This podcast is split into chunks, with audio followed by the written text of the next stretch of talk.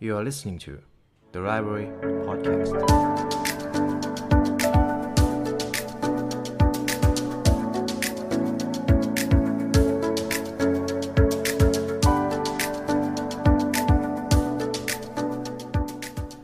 13 กลุ่มทักษะแห่งอนาคต ที่คนทำงานและอยากมีงานทำในโลกอนาคตต้องมีครับ บทความนี้เขียนโดยคุณแมคคินซี่สวัสดีคุณผู้ฟังกันอีกครั้งนะครับผมยินดีต้อนรับเข้าสู่ The Library Podcast ในช่วง 10 minute article กันอีกเช่นเคยครับในวันนี้ผมได้นำบทความเกี่ยวกับทักษะที่จำเป็นที่จะตอบรับกับโลกอนาคต ที่เกี่ยวข้องเฉพาะกับคนที่ต้องทำงานในปัจจุบันครับ คุณผู้ฟังหลายคนนะตอนนี้อาจกำลังจะพยายามเรียนรู้เรื่องใหม่ๆ และแน่นอนครับ ตอนนี้มีเรื่องใหม่ๆ เข้ามาโคมหน้าเราเยอะมากๆ แต่เราก็ต้องยอมรับเลยเช่นกันว่าในศตวรรษนี้ การเปลี่ยนแปลงมันเกิดขึ้นในอัตราเร่งที่สูงมากๆ มากกว่าที่เคยเป็นมาก่อน ซึ่งผมเองก็เกิดอาการสับสนครับ ว่าจะทำความเข้าใจเรื่องไหนเรื่องราวต่างๆ มันเข้ามาเยอะมากเกินไป ผมก็เลือกไม่ถูกว่าผมจะเรียนอะไรก่อนครับ แต่มีสิ่งหนึ่งที่สำคัญมากๆ และผมมองเห็นก็คือ การยอมรับในความไม่รู้ของตัวเอง ความรู้เก่าจำเป็นที่จะต้องมีการ rethink ครับทักษะเก่าๆจำเป็นที่จะต้องมีการ reskill กันใหม่และสิ่งที่ผมคิดว่ามันน่าเจ็บใจก็คือความรู้ที่เราเคยเรียนสมัยประถม มัธยมมันอาจจะโดน disrupt กลายเป็นสิ่งที่ไม่ตอบโจทย์กลายเป็นสิ่งที่ไร้ประโยชน์ในโลกยุคใหม่ ผมจึงได้นำบทความมาจากงานวิจัยของบริษัทที่ปรึกษาชั้นนำของโลกอย่าง m c k คินซีครับ คุณ m c k คินซีเขาได้ทำการทำการวิจัยหรือเซอร์เวยคนกว่า 18,000 คนจาก 15 ประเทศ เกี่ยวกับเรื่องของ future skill ที่คนต้องมีสำหรับทำงานในโลกอนาคตหรือ future of work ครับ และเขาได้สรุปออกมาเป็น 4 category และ 13 กลุ่มทักษะ ซึ่งผมมั่นใจว่าถ้าเรารู้เรื่องพวกนี้เราจะเห็นโอกาสใหม่ ๆ เห็น การลงมือทำเห็นการเรียนรู้ใหม่ๆ เข้ามาในตัวเราเองแน่นอนครับ ผมจะแบ่งเป็น 4 กลุ่มนะครับ กลุ่มที่ 1 ก็คือ cognitive หรือองค์ความรู้ ทักษะที่ 1 ครับ critical thinking การคิดอย่างมีวิจารณญาณ การรู้จักคิดวิเคราะห์ด้วยตัวเองครับ เราจะรู้ว่ามีโลจิก รู้ว่าสิ่งนั้นเกิดมามีที่มาที่ไปอย่างไร รู้ว่าอะไรผิดถูกตามบริบทต่างๆ ที่มันเกิดขึ้น ซึ่งเจ้า critical thinking นี่ครับคือการคิดเพื่อที่จะหาทางเลือกใหม่ ความเป็นไปได้ใหม่ๆ หรือการพัฒนาปรับปรุงสิ่งเดิมที่มีอยู่ให้ดีมากขึ้น โดยการคิดแบบ critical thinking นั้นมักจะถูกพูดถึงว่าจำเป็นในการสร้างสรรค์ผลิตภัณฑ์ใหม่ๆ หรือบริการนวัตกรรมใหม่ๆ ครับตลอดไปจนถึงการแก้ปัญหาด้วยแนวทางที่ต่างไปจากเดิม ซึ่งจะถูกโยงไปเรื่องของการสร้างนวัตกรรม ทักษะที่ 2 ครับ planning and ways of working การวางแผน การบริหาร การจัดการงานและเวลามันคือสิ่งที่สำคัญมากๆ ซึ่งการบริหารเวลาได้มันคือทักษะหนึ่งที่ผมมองเห็นความสำคัญมากๆ และผู้นำองค์กรระดับโลกเขาให้ความสำคัญกับการบริหารเวลาของพนักงานแต่ละคนมากๆครับ ซึ่งมันจะทำให้รูทีนของคุณผู้ฟังมีความ productive มาก ถ้าเราสามารถบริหารเวลาให้ดีได้มากขึ้น จริง ๆ แล้วผมก็จำเป็นที่จะต้องใช้เวลาในการฝึกบริหารเวลาเช่นกัน เพราะการที่เราจะ เริ่มมา productive ตั้งแต่ช่วงเช้ามันก็ไม่ใช่เรื่องง่าย การที่จะนอนเวลาเดิมตื่นเวลาเดิม เพื่อที่จะให้ตัวเรา productive มันจำเป็นที่จะต้องมีการฝึกฝนตัวเองครับ ทักษะที่ 3 ครับ communication การสื่อสารครับแน่นอนทักษะนี้สำคัญมากๆ มันจะรวมไปถึงการฟังอย่างตั้งใจด้วย หากที่ผมพูดถึงการสื่อสารหรือ communication หลายคนอาจจะพูดถึงการพูดหรือการสื่อความให้อีกฝ่ายครับ แต่การ communication ในที่นี้รวมไปถึงการฟังด้วย ซึ่งหลายคน บางคนกำลังมองข้ามมันอยู่ แต่ผมมักจะบอกให้คุณผู้ฟังได้ระลึกไว้เสมอว่าการฟังที่ดี มันคือสิ่งที่สำคัญมากๆ มันสำคัญมากกว่าการพูดซะอีกครับ และที่สำคัญเลยคือคนฟังเก่ง มีน้อยกว่าคนพูดเก่ง ทั้งๆที่มันเป็น skill ที่สำคัญขนาดนี้ แล้วก็หาคนที่มี skill นี้ค่อนข้างยาก การฝึกที่จะเป็นผู้ฟังที่ดีมันคือเรื่องที่เราควรฝึกมากที่สุดครับ ส่วนเรื่องในการสื่อสารก็คือการเล่าเรื่องราวให้น่าสนใจ และการสื่อสารที่ดีจะต้องทำความเข้าใจในเรื่องนั้นๆ ได้ ความสามารถในการถ่ายทอดจะต่อยอดให้เราเข้าใจในเรื่องนั้นๆ เข้าไปอีกครับ การฟังที่ดีมันจะนำมาซึ่งการพูดที่มีคุณภาพครับ ทักษะที่ 4 mental flexibility การมีจินตนาการและความคิดสร้างสรรค์ ความสามารถในการแปลงความรู้ให้เหมาะสมกับสถานการณ์หรือ flexibility ครับ การปรับตัวการเรียนรู้สิ่งใหม่ๆ การใช้ชีวิตแบบ lifelong learning เพราะโลกมีการเปลี่ยนแปลงอยู่เสมอ ด้วยอัตราเร่งที่สูงขึ้นเรื่อยๆ ดังนั้นครับการมีความสามารถในการเปิดใจเรียนรู้ จึงจำเป็นที่จะต้องยอมรับในความไม่รู้ของตัวเองก่อนครับ ทีนี้เรามาดูกลุ่มทักษะที่ 2 ครับ เป็นกลุ่มทักษะของ interpersonal คือทักษะเกี่ยวกับมนุษยสัมพันธ์ครับ ทักษะที่ 5 ก็คือ mobilizing systems ความสามารถในการเป็น role model หรือเป็นตัวอย่างให้คนอื่นๆ ความสามารถในการเจรจาต่อรองแบบ win-win การสร้าง vision ต่างๆ ให้องค์กร ว่าง่ายๆครับ คือเป็นคนที่สามารถชักจูงคนได้ ผมคิดว่า skill นี้คือ skill ที่ค่อนข้างจะโดดเด่นสำหรับในแต่ละคนเพราะโดยเฉพาะคนที่เป็น leadership ครับ เพราะการหาทางเลือกที่จะทำให้ทั้งคู่เนี่ยมีโอกาสวินวิน ย่อมจะทำให้ความสัมพันธ์ดีกว่า และในระยะยาว เราจะมีแนวโน้มที่จะสำเร็จในการเจรจาต่อรองหรือดีลงานได้มากขึ้นครับ ทักษะที่ 6 ครับ developing relationships การมีความเข้าอกเข้าใจผู้อื่น มีอารมณ์ขันเข้าสังคมกับผู้อื่นได้ คุณผู้ฟังไม่จำเป็นที่จะต้องเป็นคน extrovert หรือที่ที่จะต้องเข้าสังคมกับผู้อื่นได้ คนที่เป็น introvert ก็สามารถเข้าได้ครับ เพียงแค่เราสามารถฟังเขาอย่างตั้งใจและพูดในเรื่องที่มันเป็นตัวของตัวเราเองเนี่ย มีความ empathy หรือมีความเข้าอกเข้าใจเขา จริง ๆ แล้วทุกวันนี้ความ toxic มันเยอะเกินไปแล้วครับความ toxic ในสังคมเยอะมากๆ การมีความเข้าอกเข้าใจผู้อื่น มันเป็นหนึ่งสิ่งที่ทำให้สังคมน่าอยู่ขึ้นครับ ยิ่งถ้าคุณผู้ฟังเป็นคนที่มีความ empathy เป็นผู้ฟังที่ดี และสามารถเป็นเพื่อนที่ดีของอีกคนได้ คอยรับฟังปัญหาเขาได้ คุณผู้ฟังคือหนึ่งคนที่ทำให้สิ่งแวดล้อมทำให้สังคมกำลังดีขึ้นอยู่ครับ ทักษะที่ 7 ครับ teamwork effectiveness การทำงานร่วมกับผู้อื่น การ co-worker ครับ การแก้ไขปัญหาความขัดขัดแย้ง การโค้ชและความสามารถสร้างแรงกระตุ้นให้กับทีม คุณผู้ฟังไม่จำเป็นที่จะต้องเป็นหัวหน้าใครนะครับ บางครั้ง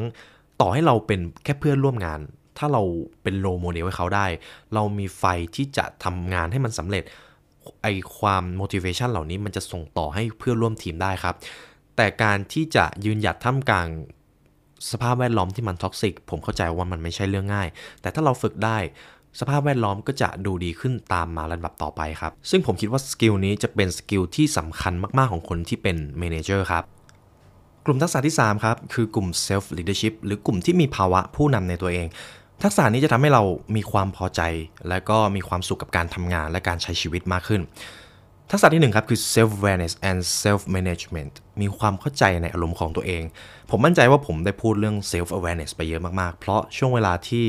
เรากำลังงุนหงิดมากๆ ถ้าเราไม่มี self awareness เราจะตอบสนองต่อสิ่งที่เข้ามาในชีวิตด้วยอารมณ์โกรธได้ง่ายมากๆ อย่างน้อยถ้าเรามี self awareness มันจะมีแนวโน้มที่ขัดขวางไม่ให้เราตอบรับอารมณ์ร้ายๆของเราไปในทางที่แย่ไปกว่าเดิมครับ การควบคุมตัวเองได้ การบริหารตัวเองได้ รู้ว่าเรามีจุดเด่นจุดด้อยอะไร ซึ่งการรับรู้ในตัวเองครับ จะทำให้เราสามารถควบคุมตัวเองได้มากขึ้นครับ ทักษะที่ 2 ครับคือ entrepreneurship มีความกล้าเสี่ยง กล้าทดลองที่จะลงมือทำสิ่งใหม่ ๆ พูดง่ายๆว่าต้องเป็นคนที่มีหัวค่อนข้างไปในทางปฏิวัติหนึ่งกล้าที่จะลงมือทำอะไรที่เขายังไม่เคยทำครับ มีพลังและมองโลกในแง่ดี ผมคิดว่า skill นี้คือ skill ที่ค่อนข้างสำคัญของคนที่เป็น entrepreneur และ intrapreneur ครับ ทุกวันนี้ความเป็นผู้ประกอบการมันกลายเป็น skill ที่เราสามารถพัฒนาได้ทุกคนเลยครับ หลักๆแล้วมันจะอยู่ที่มุมมองและทัศนคติ ซึ่งหลายบริษัทเวลาเปิดรับพนักงานในบางตำแหน่ง เขาจะมองหาความเป็นผู้ประกอบการในตัวของผู้สมัครครับ เพราะว่าถ้าหากคนที่มาสมัครเนี่ยคนที่มีคุณสมบัติมากพอที่เป็น entrepreneurship skill ก็ย่อมมั่นใจไปเปลาหนึ่งว่า บริษัทจะสามารถให้คนคนนี้มาเป็นผู้บริหารและพัฒนาธุรกิจให้เติบโตขึ้นไปได้อีกครับ ทักษะที่ 3 ครับคือ goals achievement เป็นคนที่มีความเป็นเจ้าของทำงานแบบเน้นผลลัพธ์ตั้งใจไม่ย่อท้อต่ออุปสรรคครับ กลุ่มทักษะสุดท้ายครับ กลุ่มทักษะที่ 4 คือกลุ่มดิจิทัล คือกลุ่มนี้มันเป็นทักษะใหม่มากๆ และผมมั่นใจว่ามันก็เป็นทักษะหนึ่งที่สำคัญ ด้วยความที่โลกเปลี่ยนไปเร็วมากๆ ทักษะนี้เลยเข้ามาเป็นหนึ่งในสิ่งที่เราต้องรู้ครับในเรื่องของดิจิทัล ทักษะที่1ครับคือ Digital Fluency and Citizenship ครับมีความรู้ความเข้าใจในเรื่องดิจิทัลพื้นฐาน อาจจะไม่จำเป็นที่จะต้องรู้ลึก แต่บางครั้งเราต้องรู้ที่มาที่ไป อย่าง Cryptocurrency Metaverse AI Data Analysis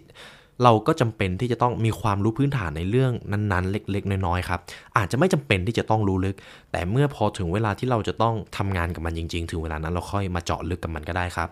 เพียงแค่เข้าใจที่มาที่ไปก่อน และในอนาคตครับ การเกิดโอกาสมากมายเกี่ยวกับโลกของดิจิทัล เราไม่สามารถจินตนาการได้เลยว่าจะมีโอกาสใหม่ๆอะไรเกิดขึ้นอีกบ้าง ทักษะที่ 2 ครับ คือ software use and development ความสามารถในการทำความเข้าใจ ใช้และสร้างซอฟต์แวร์ครับ ซอฟต์แวร์ก็คือ แอปพลิเคชันหรือโปรแกรมที่เราใช้กันอยู่ในทุกวันนี้ครับ Facebook Instagram YouTube การวิเคราะห์ข้อมูลผ่าน Data Analysis จะถึงจำเป็นมากเกี่ยวกับการทำการตลาดเรื่องพวกนี้ เพราะการวิเคราะห์ข้อมูลลูกค้า ข้อมูลตัวเลข สามารถนำมาวางแผนกลยุทธ์ของธุรกิจการเดินหน้าขององค์กร และโอกาสใหม่ๆในอนาคต ก็จำเป็นที่จะต้องใช้ Data Analysis ของผู้บริโภคครับ ทักษะที่ 3 ครับ คือ understanding digital systems การเข้าใจระบบดิจิทัล ไม่ว่าจะเป็นเรื่อง Data Cyber Security AI Metaverse หรืออะไรก็แล้วแต่ที่จะมาอีกในอนาคตครับ และผมมั่นใจว่ามันก็จะมีความรู้ใหม่ๆ ที่เกี่ยวกับโลกดิจิทัลเพิ่มมาอีกเยอะมากๆ ตอนนั้นที่ผมได้เรียนเรื่องของ d e f i ตอนนั้นยังเป็น d e f i 1.0 ครับ ผ่านมาไม่ถึงปีก็จะมีเรื่องของ d e f i 2.0 มาแล้ว ผมบอกตรงๆเลยว่า ผมยังทำความเข้าใจไม่ทันจริงๆ เพราะว่าการเปลี่ยนแปลงมันเกิดขึ้นเร็วมาก ความเปลี่ยนแปลงมันเกิดขึ้นในขณะที่ว่าถ้าผมตื่นสายวันหนึ่งผมอาจจะพลาดเรื่องราวของการเรียนรู้ใหม่ๆไปได้ครับ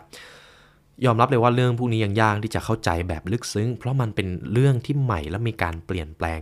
สูงมากๆ แต่การค่อยๆเรียนรู้ในสิ่งใหม่ๆ จะทำให้เรามองเห็นโอกาสที่จะเกิดขึ้นได้แน่นอนครับ เดี๋ยวผมจะมาสรุปถึง 13 ทักษะที่คนทำงานจำเป็นที่จะต้องพัฒนาครับ กลุ่มทักษะที่ 1 คือกลุ่มทักษะองค์ความรู้ครับ ทักษะที่ 1 คือ critical thinking การคิดอย่างมีวิจารณญาณ มีโลจิกรู้ว่าสิ่งนั้นมีที่มาที่ไปอย่างไรครับ ทักษะที่ 2 คือ planning and ways of working การวางแผน การบริหารจัดการงานและเวลาครับ ทักษะที่ 3 communication การสื่อสารรวมไปถึงการฟังอย่างเข้าใจและการพูดอย่างมีคุณภาพครับ ทักษะที่ 4 mental flexibility การมีจินตนาการ มีการเปลี่ยนแปลงความรู้ในสถานการณ์ที่เหมาะสม ในกลุ่มทักษะที่ 2 ครับ คือกลุ่มทักษะ interpersonal มนุษยสัมพันธ์ครับ ทักษะที่ 1 คือ mobilizing system ความสามารถในการเป็นต้นแบบเป็นตัวอย่างให้คนอื่น ทักษะที่ 2 คือ developing relationships การมีความเข้าอกเข้าใจผู้อื่นครับ มีความ empathy ทักษะนี้เป็นทักษะหนึ่งที่ทำให้สังคมมีความน่าอยู่มากขึ้นครับ ทักษะที่ 3 คือ teamwork effectiveness การทำงานร่วมกับผู้อื่น การแก้ไขปัญหาความขัดแย้งในกลุ่มครับ กลุ่มทักษะที่ 3 คือกลุ่ม self leadership คือกลุ่มของภาวะผู้นำในตัวเองครับ ทักษะที่ 1 คือ self awareness ครับ ผมพูดทักษะนี้ไปบ่อยมากๆ การรู้เท่าทันความรู้สึกนึกคิดของตัวเองครับ ทักษะที่ 2 คือ entrepreneurship มีความกล้าเสี่ยง กล้าลงมือทำอะไรใหม่ๆ ครับ ทักษะที่ 3 คือ goals achievement เป็นคนที่มีความเป็นเจ้าของทำงานอย่างเน้นผลลัพธ์ตั้งใจ และกลุ่มสุดท้ายครับคือกลุ่มที่ 4 กลุ่มดิจิทัลครับ ทักษะที่ 1 คือ digital fluency and citizenship มีความรู้ความเข้าใจในเรื่องดิจิทัลขั้นพื้นฐาน ทักษะที่ 2 คือ software use and development ความสามารถในการทำความเข้าใจใช้และสร้างซอฟต์แวร์ครับ และทักษะสุดท้ายครับ understanding digital system การเข้าใจระบบดิจิทัลไม่ว่าจะเป็นเรื่อง data cyber security AI metaverse นี่ก็เป็นบทความที่ผมได้นำมาฝากคุณผู้ฟังในวันนี้นะครับ ต้องยอมรับเลยว่ากลุ่มทักษะใหม่มันก็จะเกิดขึ้นมาเรื่อยๆ แล้วเราก็จำเป็นที่จะต้องเรียนรู้ เราต้องมีการเรียนรู้แบบ lifelong learning วันไหนที่เรารู้สึกว่าทำไมการเปลี่ยนแปลงมันเยอะจัง เราเรียนรู้จนเราเหนื่อยแล้ว เราอาจจะพักก่อนก็ได้ครับ เพราะว่าผมยอมรับเลยว่าการเปลี่ยนแปลงมันเกิดขึ้นเยอะจริง ๆ และถ้าอาทิตย์หนึ่งเราไม่ได้เรียนรู้เรื่องใหม่ๆเลยเราอาจจะพลาดตกโอกาสอะไรไปก็ได้เช่นกันครับ และเวลามาเจอกันในบทความหน้า วันนี้ The Library ขอลาไปก่อนครับ สวัสดีครับ